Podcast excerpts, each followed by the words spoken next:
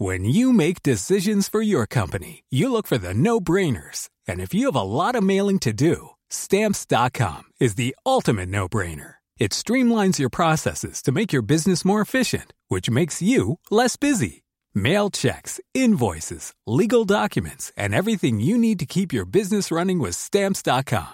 Seamlessly connect with every major marketplace and shopping cart. Schedule package pickups and see your cheapest and fastest shipping options from different carriers with rates up to 89% off USPS and UPS rates. And with the stamps.com mobile app, you can take care of mailing and shipping wherever you are. Make the same no-brainer decision as over 1 million other businesses with stamps.com. Sign up with code program for a 4-week trial plus free postage and a free digital scale. No long-term commitments or contracts. That's stamps.com. Code program. It's 96. BudPod 96. Is that anything? 96. We're just about getting into a range of exam results that would have been acceptable from me during my primary school years. Uh, now, were the stereotypes uh, true, Phil? Did you have uh, that level of pressure in, in everything except the arts? Oh, definitely. I mean, in my Chinese school in Malaysia, uh, we'd one teacher with one teacher. Every teacher had a cane, and with one teacher, you got a smack with the cane for every percentage point you got off of ninety.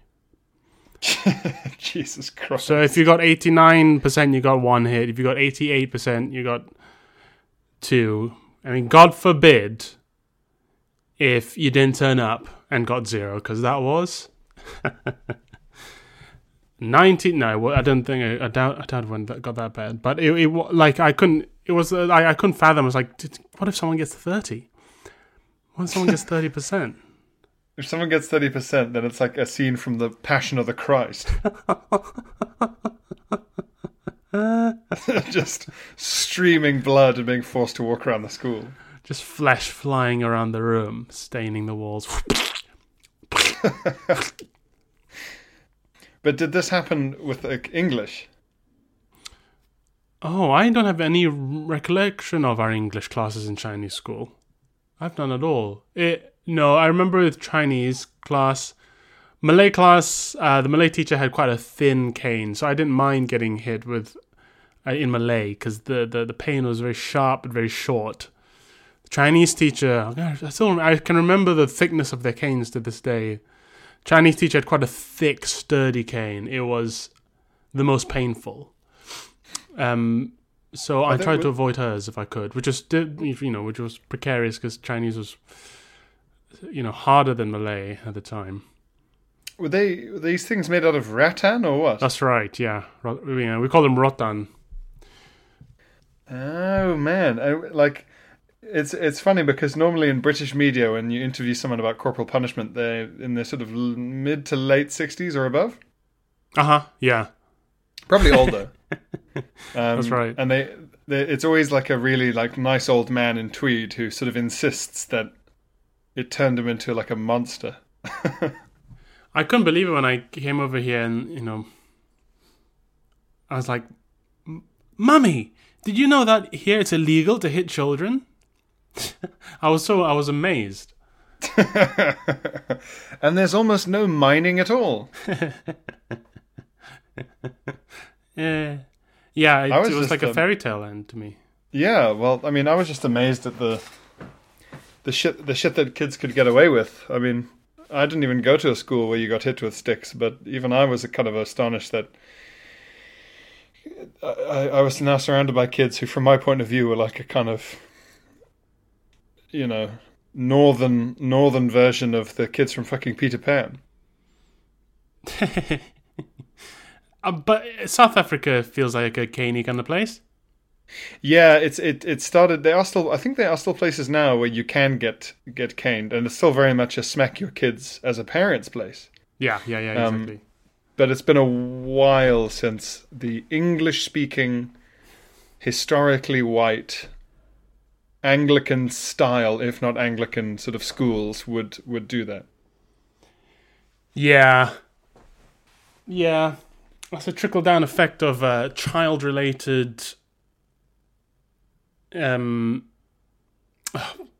of uh, child related what's the word scandal uh, from the Yes. top echelons of Christianity. Is it trickle down be fair- nervousness? I guess. To be fair, in, Af- in, in at least in South Africa, but I mean, from what I'm told, most of Africa, the teachers could more than rely on the parents to beat the fuck out of their kids for a bad result.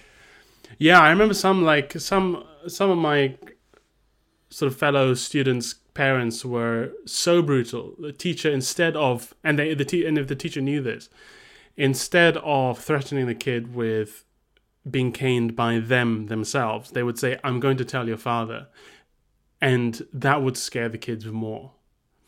Oh yeah, I can imagine. Oh man. Yeah, well, that's it. I think the beatings uh, in South Africa these days are mostly outsourced. Yeah, They had a big, they had a big meeting, and they said, uh, "Do you know that this could be done by freelance volunteers for free?" you know we can actually entrust this to the community. Look, the it's a big look after- society. Yeah, the communities they they cane themselves much better than than the institutions can. Yeah. Look, we need to decentralize beatings.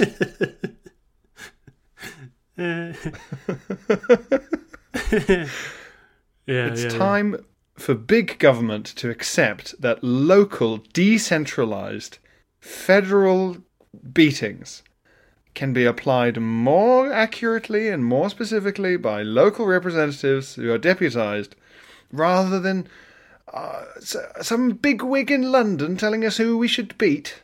Over, and it takes months to find out. That's right. Devolved beatings. Div- That's that's what the colonial countries believe in. Devolved beatings. Sadistic national pummeling, the SNP. Uh, I'm trying to come up I, with a, a- um, one for Plaid Cymru, but it's far too complicated. Yeah. I uh I, I love the idea of um being annoyed because you only find out you need to beat your kid like two months late. Right. I only As find out in- about this now. Huh? As in, I only found out about this now. I got to beat my kid, and like the kid's currently good. Exactly, yeah, exactly. The kid's mended his ways and it's still too fucking late. Yeah. And Yeah, there's, it's there's also that thing with like dogs. Like if you if you're trying to train a dog, you need to give them a treat like immediately after they've done the good thing, right? Right, right, right. or they don't associate it. So the idea of being punished by being smacked like uh, two months later is like the kind of thing you'd impose on someone to break their spirit in a in a camp like Guantanamo. Mm. Mm, I mean, Chinese Just- school felt like Guantanamo from time to time. It sounds like Guantanamo. How do you think it's affected you? Do you think that you're um, um, uh, a changed a changed man? Can you detect fellow sufferers? Um, in the UK, it's rare to meet anyone else who is um, hit at school as a kid. I, I don't know if I, I've said this, I, if not on this podcast and on other things, that um, uh, I have a f- I got a fear of authority from it, Yeah. uh, which you know isn't so bad anymore. Um, and also, and and and it's made me averse to risk. I think. I think you and I have spoken about my aversion to risk, and Yes. I think Chinese school was a large part of that. Like, it, because, you know, the idea that uh, a small mistake can lead to great punishment Mm-hmm. has made me very risk averse in my later life. Yes. Yeah. A little slip up, which uh, you have to blame yourself for. mm Yeah, that's interesting. Oh, I wonder. Yeah, it's definitely rare in the UK, of course. I, th- I guess you'd have to basically just only ever assume someone else had it if they also went to Chinese school in Malaysia. Yeah, yeah, yeah, yeah. Yeah. Um, Yeah, I wonder. I, that that would have been funny if um, listeners at the time of recording last night, Boris Johnson, uh, we're recording on Tuesday, the fifth of January, twenty twenty one, and last night Boris Johnson came on the TV and said to everyone, "It's back." the disease is back. You'll never guess what happened when we let everyone lick each other, but the disease is back. I mean, can you Um, imagine if the Christmas relaxation went ahead? I mean, that's, that's what I like to think about. I was like, wow, this is, Oh fucking is hell! bad Yeah. Like, how, yeah, how bad would it have been? Would it have made no difference? Would it? Would everyone just Someone- be dead now today? Yeah. Someone on Twitter pointed out that uh, because you know the, the all the little kids had like one day of school, Oh, right. Yeah. so all the little kids had one day of school, which was enough, t- uh, and that was one day was that one day was enough for a lot of kids from the areas where they did have Christmas to mix with the ones where they didn't, just for one day. yeah. Um, you know he's going to hold another fucking press conference today at five. What? Why? I think just I know. don't. don't. People won't even notice. Just don't. he's like the Joker at this point. Oh, uh, yeah, because yesterday wasn't a press conference, I guess. Yesterday was just a Joker esque announcement, and today it's. It's, it's taking questions, right? Yeah, which to be fair to Boris Johnson, the Joker never seems to be willing to let the press corps have their say. That's right. That's right. And and you know, not a lot can be said in favor of Boris Johnson in comparison to the Joker, but you have to give him credit for at least taking the occasional question. yes, yeah. Very few, very, very few versions of the Batman universe have uh, various people with press tickets in their trilby saying, uh, uh, "Mr. Uh, Joker, was it? Uh, I have some questions about the financial implications of your proposal." Although I'm almost certain something like that did happen in the '60s Batman series. There's always wacky Yeah. shit where suddenly the Joker would be opening a zoo, and everyone would be like, "Oh, I guess I'll go and visit the zoo," even even though he's been to jail twenty six hundred times. Even though he's a domestic terrorist, Yeah, yeah, I like, I like, yeah. That's like, uh, hey, the Unabomber just opened a goldfish shop. Shall we all go to the? yeah. He's probably all right now. Yeah. Oh, I, I can't wait to go to on a, a, to Osama bin Laden's new theme park. Apparently, Westerners enter free. It's um yeah, it's all just burrows and hills. It's all underground and caves. And Yeah, yeah, um, yeah. instead of getting a photograph of you on the ride, you get a grainy video. Everyone has to wear those kind of camo jackets.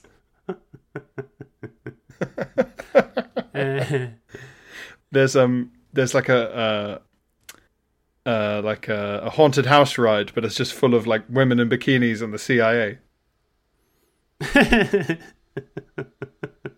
yeah, just a woman showing off her ankle. Yeah, it's just it, the ride is just full of secular values and Navy SEAL assassination teams.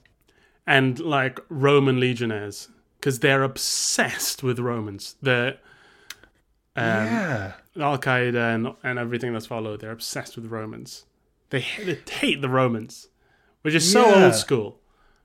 They are old school. They've sort of they've sort of gone. You know what? We're we're gonna we're gonna be consistent across thousands of years here.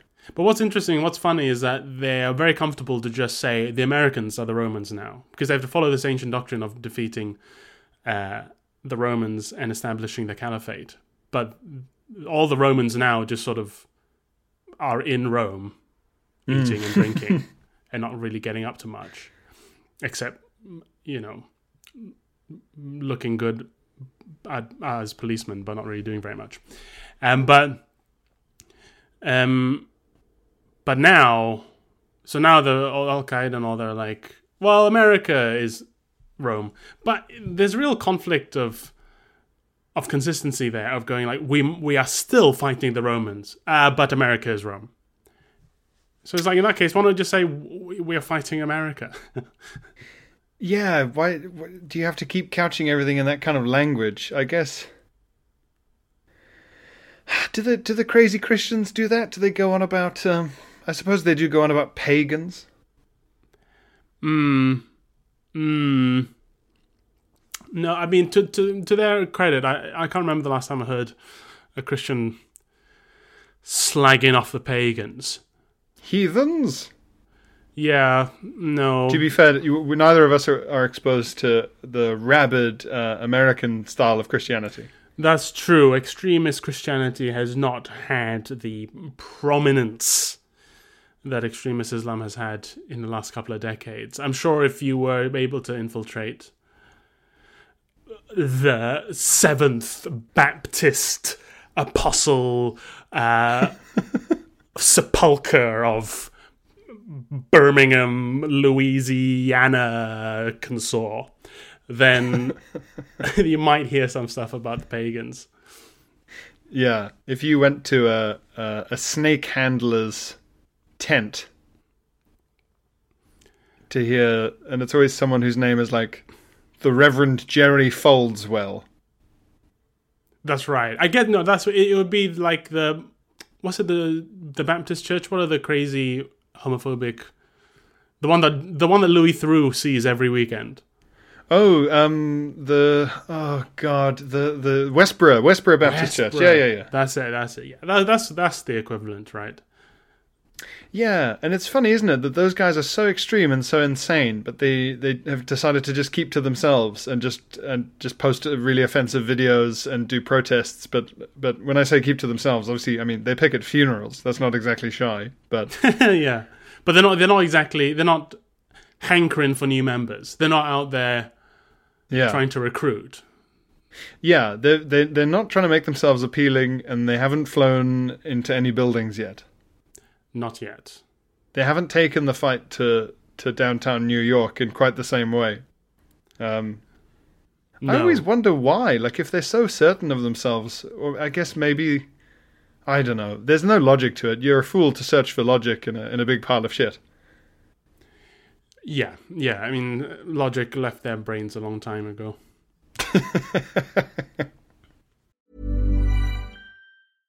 This is Paige, the co-host of Giggly Squad, and I want to tell you about a company that I've been loving, Olive and June. Olive and June gives you everything that you need for a salon quality manicure in one box. And if you break it down, it really comes out to $2 a manicure, which is absolutely insane. It's also so easy to get salon worthy nails at home with Olive and June. The difference between how your nails used to look when you did them yourself and now with the Mani system is a complete game changer. The best thing about Olive and June too is it's a quick dry. Dries in about one minute, lasts for five days, and full coverage in up to one to two coats. Visit oliveandjune.com slash perfectmanny20 for 20% off your first system. That's oliveandjune.com slash perfectmanny20 for 20% off your first system. Many of us have those stubborn pounds that seem impossible to lose, no matter how good we eat or how hard we work out. My solution is PlushCare. PlushCare is a leading telehealth provider with doctors who are there for you day and night to partner with you in your weight loss journey. They can prescribe FDA-approved weight loss medications like Wegovy and Zepbound for those who qualify. Plus, they accept most insurance plans. To get started, visit plushcare.com slash weight loss. That's plushcare.com slash weight loss. I always wonder with those guys if there's like a kind of particular like magical question. Like sometimes you you hear these these apocryphal stories of some great philosopher who sort of broke everyone's mind with this one great statement. You know, like uh, you'll hear about some guy in a toga who is in front of a crowd of ancient Greeks, and he just said something about how the sun moved, and everyone went "whoa," and then no one liked Zeus anymore. You know, just it changed everything.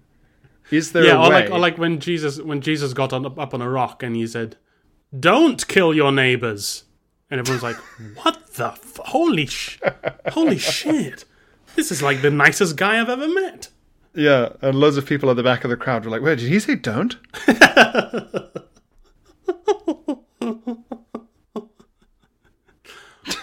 Honor your parents, and a guy who's just kicking his dad on the ground is like, "What? Huh?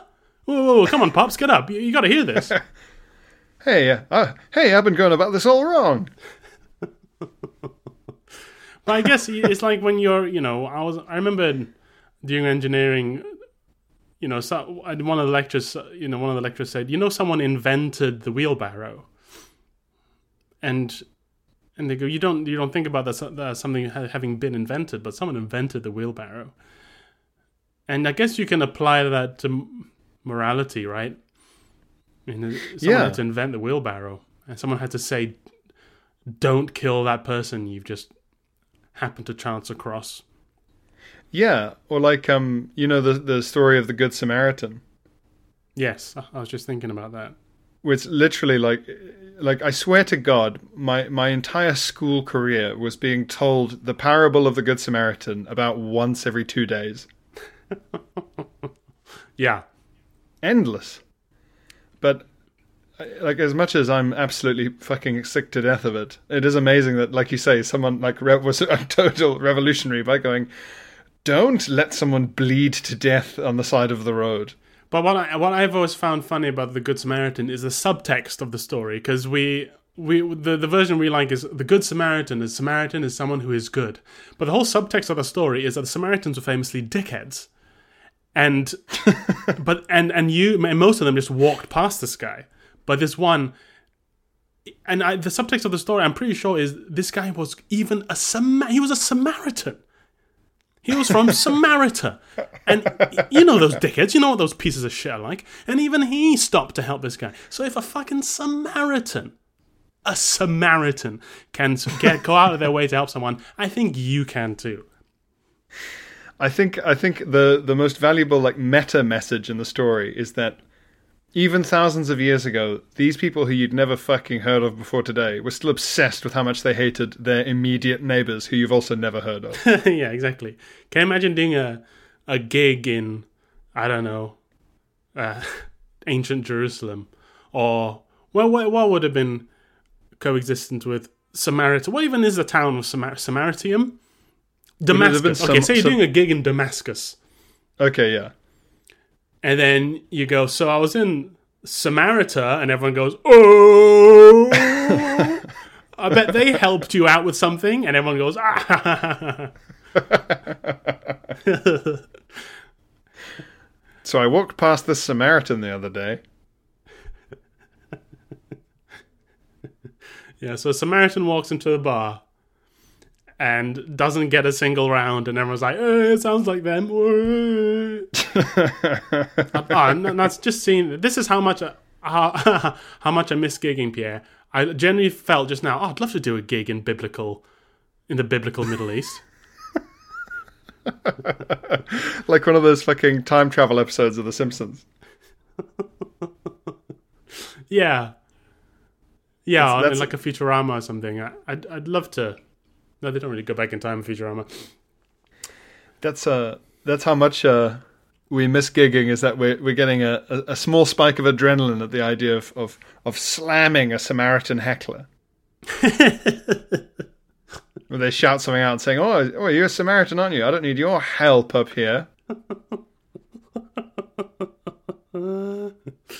Yeah, And everyone's like, Ooh What, what's wrong? Never seen stand up before? What are you, a Philistine?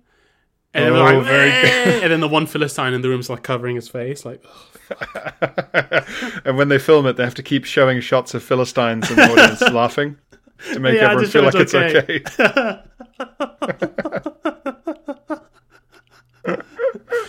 uh, I'd love to.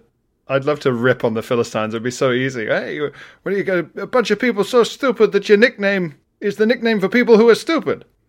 but then every time a camera fixes on a Luddite, they scream.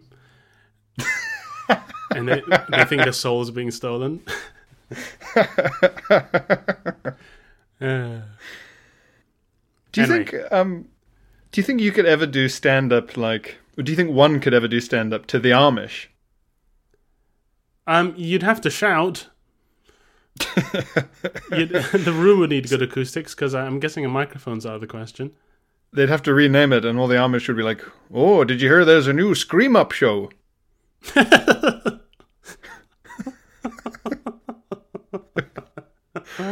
oh yeah, English. There's a new Scream Up show coming to town.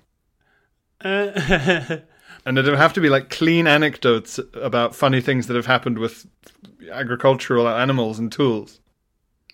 That, I mean, that that is a sort of obvious subtlety that I didn't I didn't really notice until I read this book about the history of American comedy, which is, you know, stand up is like a 20th century phenomenon. Yeah, It's only a 20th century phenomenon because it required the invention of the microphone, which you, you I never thought about. yeah, that's true. You you can't get any subtlety or variation in delivery if you're if you're a, a bellowing, um, you Yeah. know, minstrel. Well, that's why all comedy before stand up was, you know, the fucking Shakespeare clowns going, Well, I doth protest that me balls are blue, or whatever. Just screaming and shitting on the stage because that's the only way It's to- good stuff. Genius, absolute genius. It's still better than comedy today. To be fair, if that came back in the right form, it would win awards.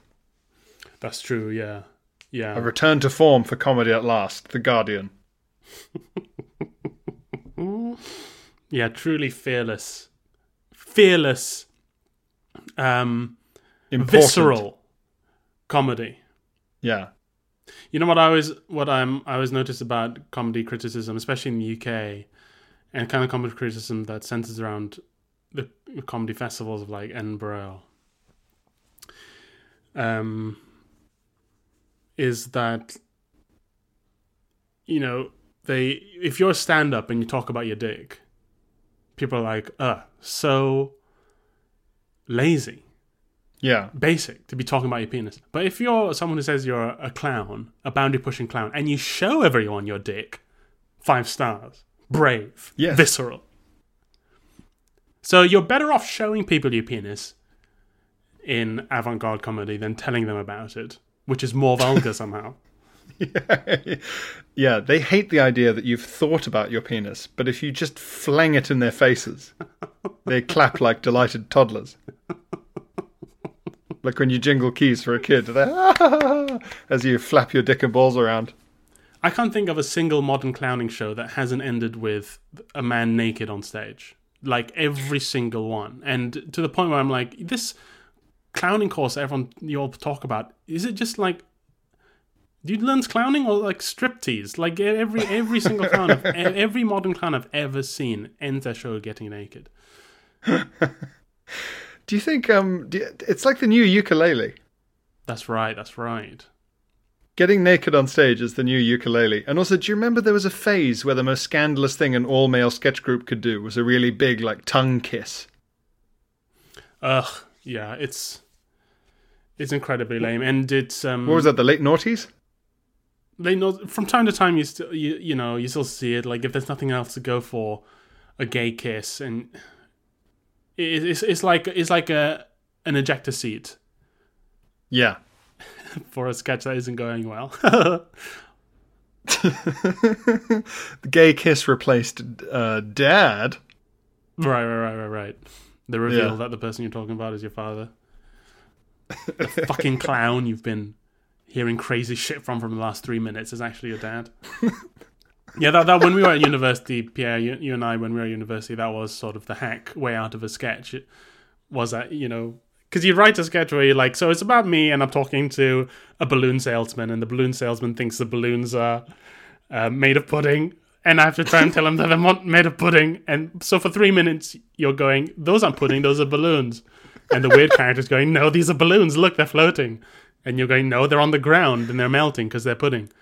And then eventually you get to the end of these three minutes and you go, well, I've kind of sort of spent the whole pudding balloon idea. Um, how do we get out of this? Yeah. Um, Dad, we miss you. Come home. Huge round of applause, lights down. Don't give anyone time to think about why on earth you would bother to debate the merits of pudding balloons with your clearly very ill father.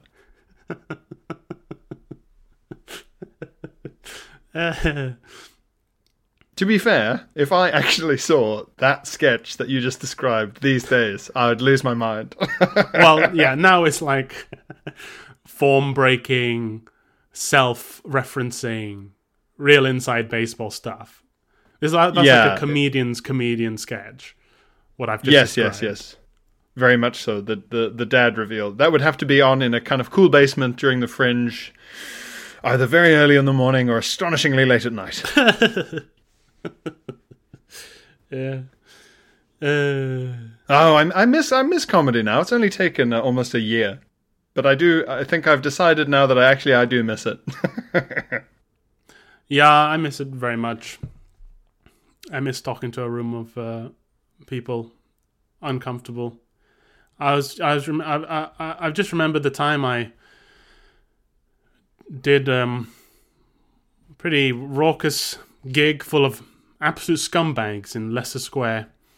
And at one point, a guy was so annoyed with the guy behind him that he just spun around and grabbed him by the neck and started choking him while I was on stage. Like, literally choking him out. And I missed that. I never thought I would, but I missed that. I miss watching one one scam scumbag strangling another scumbag in a scummy room in the scummiest square in London. I miss it. I miss uh I miss watching um I miss watching a, a, a sort of uh, an, an an Essex an Essex lad on a, a, of some kind on a December a December night out, wearing that shirt they all have, wearing the shirt that they all share, um, and wearing those chinos where they, they, they finish about half a meter above the ankle with big socks all pulled up and brown leather sort of loafer boat shoe things. Yep. Immaculately gelled hair, bursting out of the toilets of that probably the same gig in Leicester Square that you're describing, still not even quite putting the bag of cocaine back in his top pocket. With a look on his face that says, I want to have as bad a time as possible. There are some gigs I look back on now and think, I, I go, how on earth did I survive that? yes. How on earth did I get any laughs? I feel like a real survivor, you know. When I think of yeah, some of the you... some of the gigs I've done, jeez. Yeah, I, was, I, had the same thing. I was thinking about some of the Christmas gigs I've done in like places like Hereford, where like bouncers had to like drag people out by their heads, and you think, I was on stage telling jokes during that actual like crime. yeah, I, I watched. Told... I watched Battery. I watched a, a, live choking happen in front of me. yeah, yes. And I, I stayed on stage. I continued. I did my job, Pierre. I, I, did my job. And where's my Thursday night applause? Where's yeah. my applause? I did my time. Arguably, my applause was that night when I said thank you, good night. But where's my applause now? and the guy clapped by releasing and re-gripping the man's neck. He just slapped the guy's neck with his other free yeah. hand. Blop, blop, blop, blop. and the guy was going, oh, oh, oh, like, oh, well done, you know. It was all, they both had a great. You honestly time. choked him like Homer Simpson chokes Bart.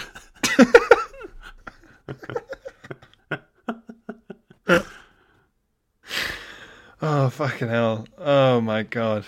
It's it's insane, isn't it? Do you think after this that comedians will be like Ebenezer Scrooge and will all be so pathetically like uh, grateful and and and like almost like that kind of American comedian who's just like uh, just just great to have the stage time. Oh, you mean Scrooge post conversion? Yeah, like we've been visited by the three ghosts of Corona over like a year, and now we're just going to be like so pleased to have even these terrible gigs. Never underestimate, Pierre, my ability to get bored with something. I think second gig back, I'll be like, oh, fuck this bullshit.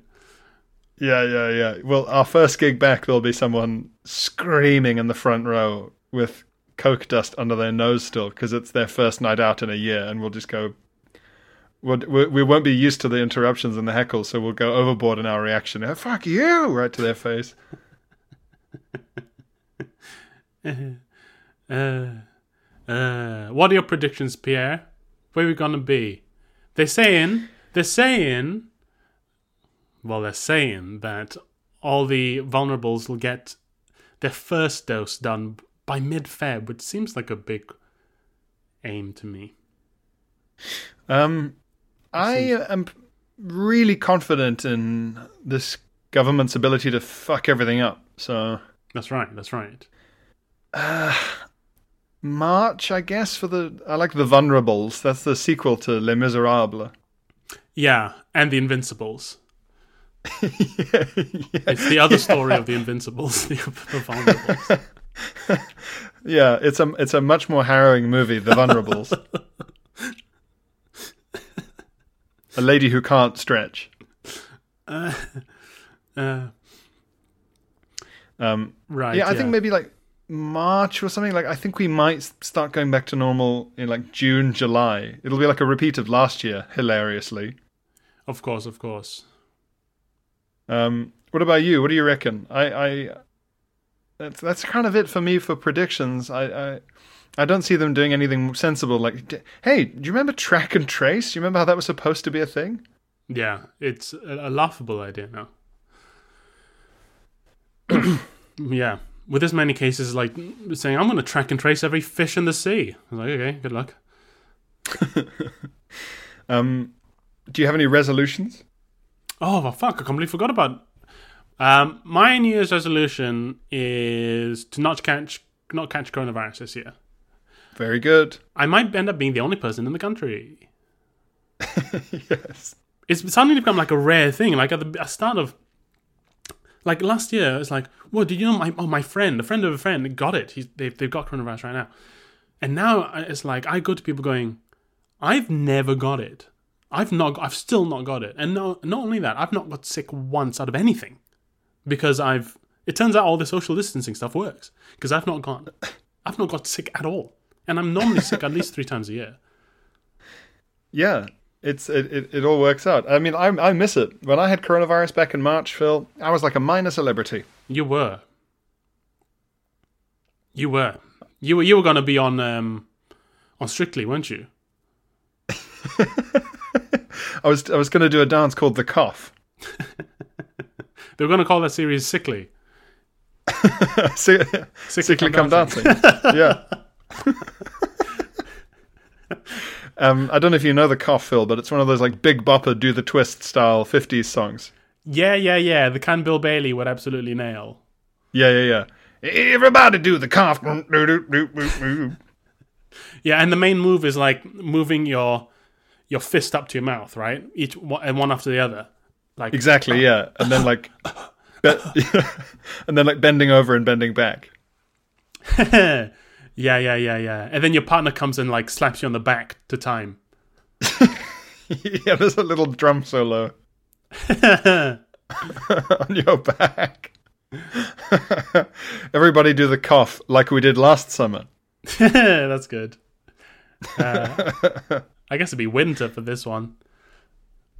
Yes, yeah, yeah, yeah. And then the Like we lyrics, last um, winter. Yeah, yeah, like we did last winter. Um, I, I, I can't stop, like, I can't stop doing the cough ever since I met that really cool man who came here from Wuhan. That whole thing. That's good. I like that. Yeah, everybody do the cough. That's it's a new craze that's sweeping the nation. Uh, shall we read some correspondence? We haven't in a while. First correspondence of 2021. Yeah. We'll, we'll try and do some up to date stuff, listeners, and we will convene a great diet or diet uh, conference, a big meeting about the rest of it. Um, we'll we'll figure out a way to, to finally. I know this is probably the fifty seventh time I've said this, but now with lo- full lockdown back, we'll figure out a way. We're hosting yeah, an emergency. Cobra meeting about Yeah, what to do with all this correspondence. Yes, annoyingly, our press conference does clash with Boris's, but uh, yeah, yeah, yeah. But do tune in. It's um it's the COVID uh, cases graph in England going vertical, but it's our emails.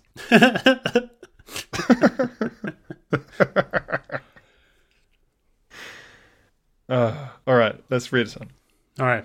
Ring Letters, Keep emails, emails, phone Ah, calls, jacking. your Dear sisters, keep Matt, extra Clark, cards, Ring letters. correspondence. All right, I have an up-to-date email. Nice. Um.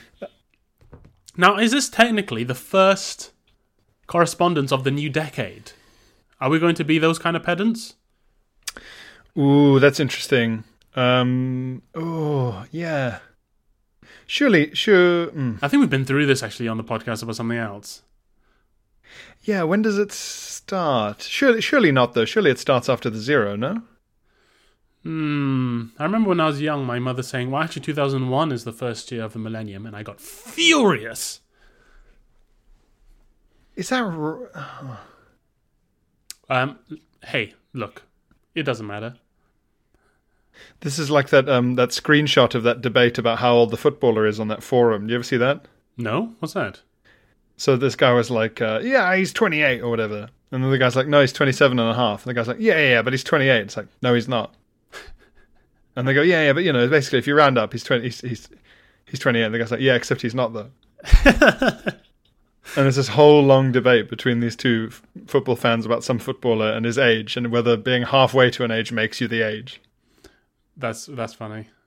Yeah, it's exactly the sort of chat you can imagine keeping you busy on a desert island. I always feel bad for those people who like were getting into all that sort of at home time wasting before the pandemic. You know what I mean? Yeah, yeah. Like you could have done all that now. Yeah, that's it. You've you've you haven't saved it up. You haven't saved it up. But then a lot of these people who've just been going out there and having actual fulfilling time, they don't have the skills to make it alone is- at home. This is the other side of the coin. This is the other side. I've got people like to me, what am I going to do? I have to stay at home. It's like, you then you stay at home. What?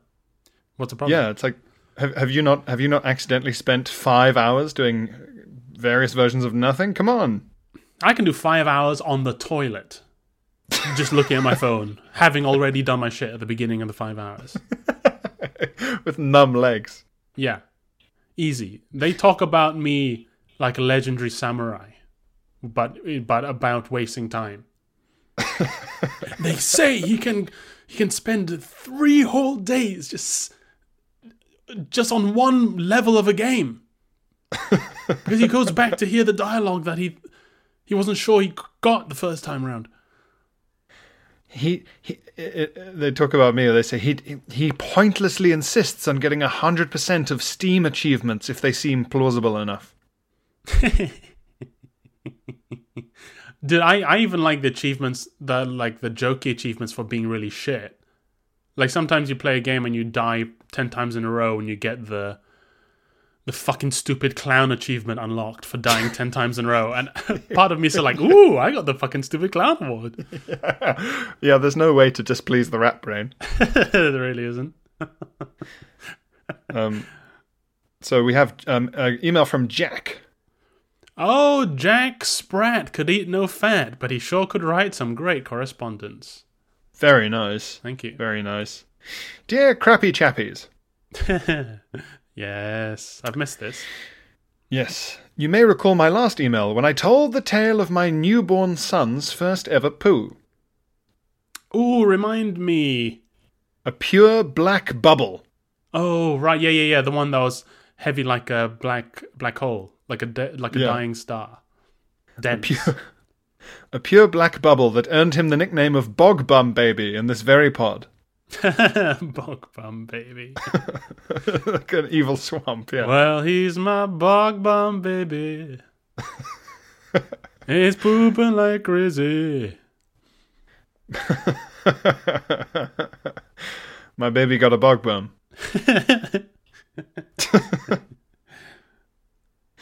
Uh, he says, Well, in the years since, he has grown into a lively little boy, happy and healthy as can be. That's Oh good. wow! I don't think we've had like a catch up with a a bud pod baby.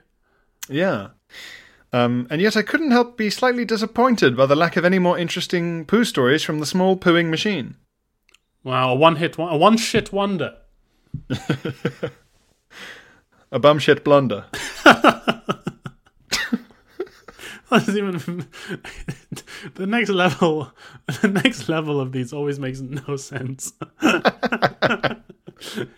The next Like, level. happy Poonia to crappy poo smear. It just makes no sense.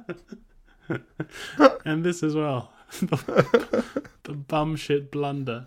Although I did instantly think of Boris Johnson when you said that. Yeah. I just like the fact that it makes no sense because it, it gets to the point where you're essentially talking by just going, poo shit, bum wipe, bum poo. just pathetic, stupid.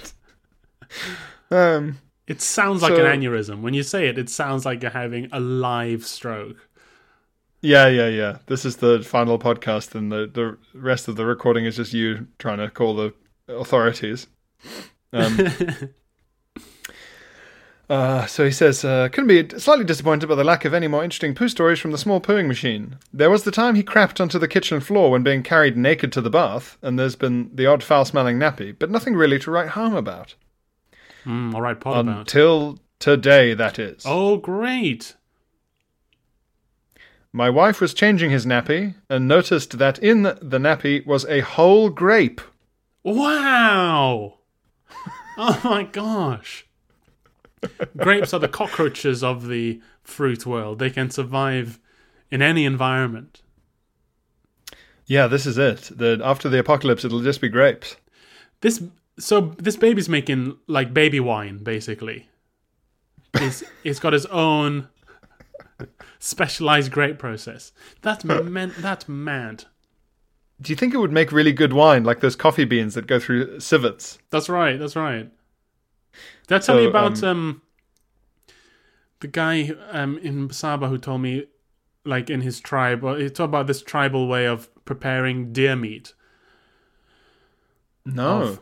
So they kill a deer and they feed it to a dog, and then um, they squeeze it through the dog's indigestion uh, the digestion system, digestive tract. They squeeze it through, and and then and they eat it, having sort of cevicheed it in the dog's stomach acid.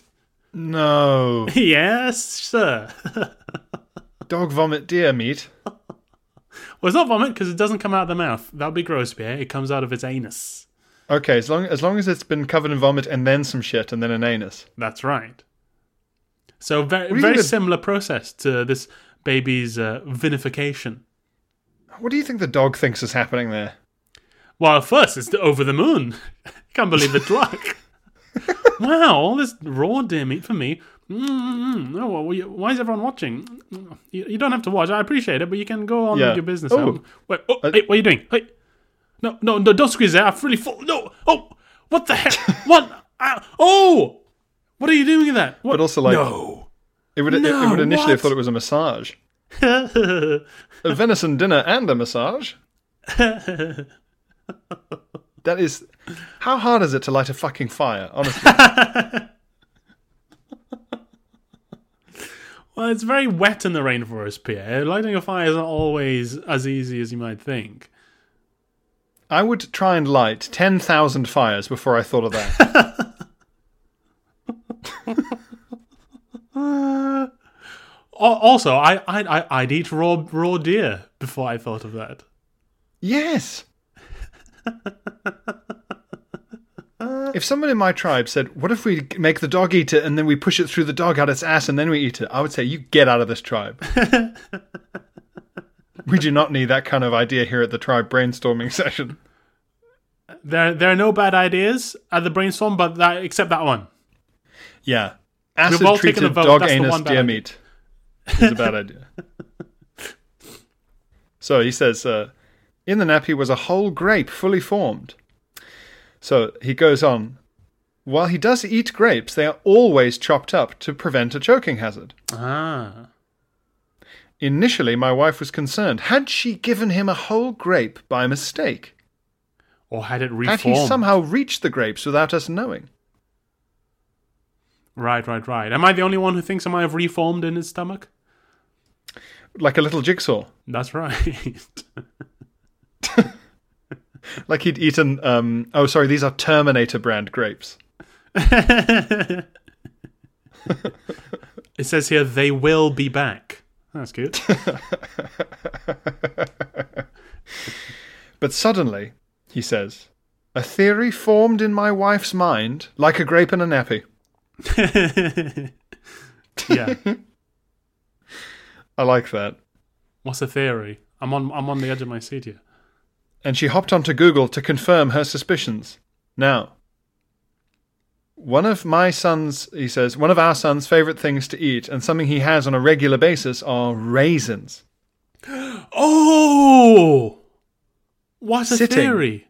Sitting perfectly in his nappy on the living room floor was a resurrected raisin. No, that's amazing. Like one of those sort of add water and grow me dinosaurs. That Yes, you put in a jug of water. yes, and he said caused to swell by the moisture in the turd. That's amazing. Wow, I wonder what that. Yeah, fantastic. I guess it wouldn't have looked like. So at first I was picturing like a red grape, sort of shiny with skin taut, like fresh grape. But I guess what I was- talking about is it's a slightly wrinkled grape, just slightly. First of all, can I just say it's interesting that I was picturing a white grape. Very problematic, Pierre, and you need to Yes. work on that. Yes.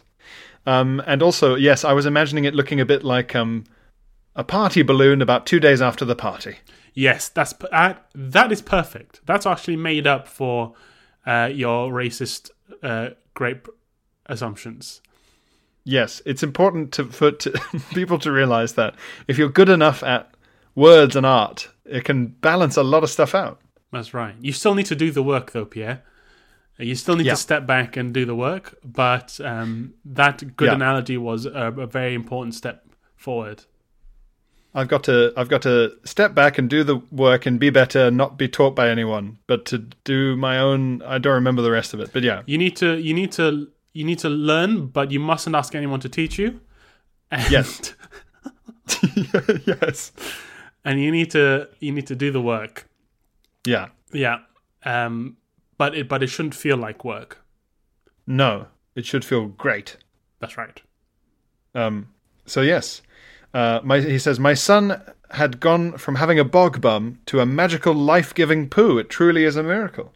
Lazarus baby. Lazarus baby. It's a baby you've if you have anything broken, you feed it to this baby and of course the sort of the, the the Faustian edge to it is that it comes out in a lump of shit, but it does come out fixed.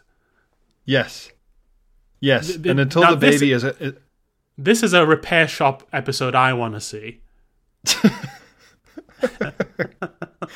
this is like uh, until the until until the the baby is an adult, he will only be able to handle small necklaces, jewelry, that kind of thing. That's right. That's right. Um, but who knows? With enough training, um, pianos, uh, cars, in, in his- Microchips. in Mike, well, I get you could probably do microchips now. Very intricate, of course, but size-wise, appropriate. Yeah, they just it will take longer for him to digest with his fixing stomach. That's right. That's right. Yeah, yeah, yeah. A lot of soldering to do in there. Magically reviving a, a, a grape with your own ass is is the sort of thing that in days gone by would have had a, a procession of, of of women wearing shawls queuing up to, to weep at it. That's right. yeah, this baby could start a cult easily. People would come to visit the bum grape from miles around and they would whip themselves while walking towards it down country lanes. I can very see my, very much see myself watching a Netflix documentary about with grainy footage of people lining up to bow at a baby Yeah. before the bef- and going. It was unbelievable uh, what he achieved, and then it goes to like the credits, the title credits. London, dun, dun, dun, dun, da, da, London, dun, dun, close-ups of a grape. London, The title- dun, dun, da, da. The title would be uh, Risen Raisin. or Yeah, it would be like it would it would come up as raisin and then the A would fade out and it would be risen. Very good. Yes, perfect. Yes. yeah. Yeah, very good. And there'd be an interview with like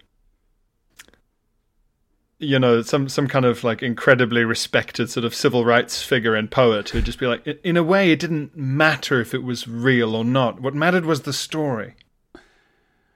The story. What what what the baby was offering people. It, it wasn't money. It wasn't. It wasn't success or fame. It. It was a second chance. It was redemption.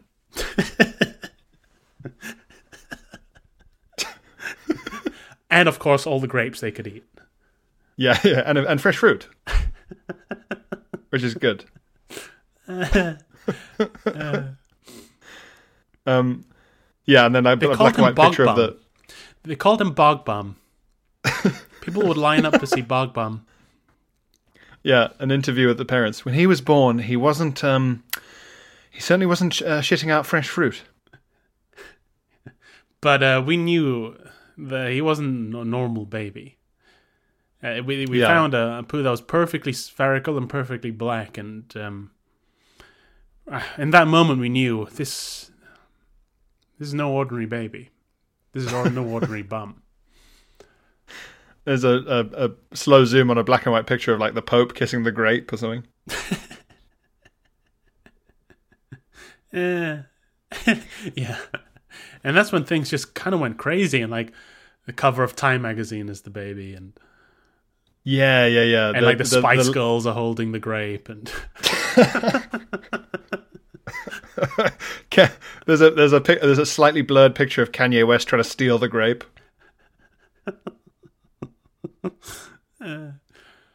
um, so he says, Jack says, uh, "Have a crappy poo rear, and let's hope for a good twenty plenty bum." Yes, I yes, I, want to see the crappy poo rear of 2020. That's what I want to see.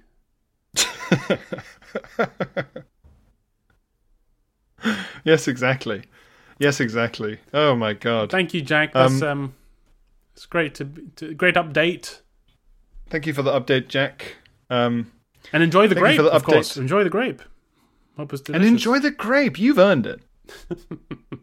For God's sake, you've earned it. Um, I will also um, any anyone listening who can be bothered, if you could Photoshop the risen raisin intro, scene, that would be great. That would be a great. Um, that's a great opportunity to. But then again, I have Photoshop these days. Maybe I'll start doing uh, little little pictures. Who knows? Who These knows how bored I'll get? These days, Pierre has Photoshop.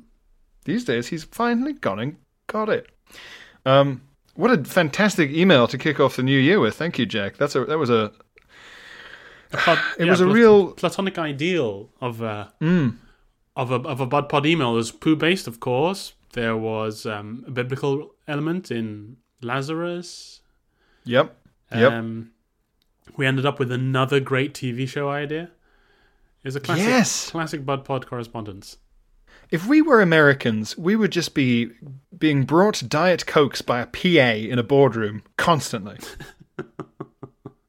Yeah, we'd be chained up like the only fertile man in in the village to a post, and they would come to us and and and like poke us with a stick and feed us a bit of bread and water, and they say, "What what have you got?" Yeah, And we go, they'd say, "Oh, "It's a they would- would- documentary about a baby that turns raisins into grapes." Please, meat. And they go, "Thank you," and they walk away. yeah.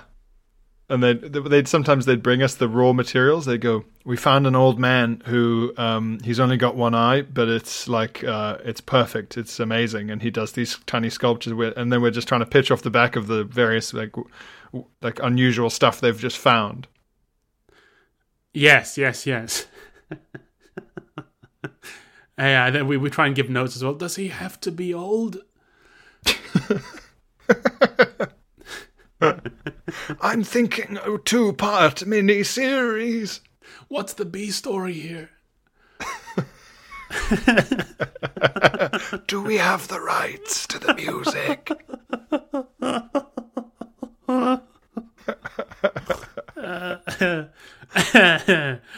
oh, fucking hell. Well, crappy poo smear one and all. Crappy poo smear, everybody. Um, thanks for sticking with us. Um, we'll Yeah. we'll there'll be more correspondence, more good times. Um, and I mean, what else are you gonna do? Fundamentally, Yeah. what else are you gonna do but listen to us piss We're on, piss is. about, and fart on about piss and farts? That's right. Stay safe, guys. Don't get the Rona. Thanks very much. Bye bye. Bye.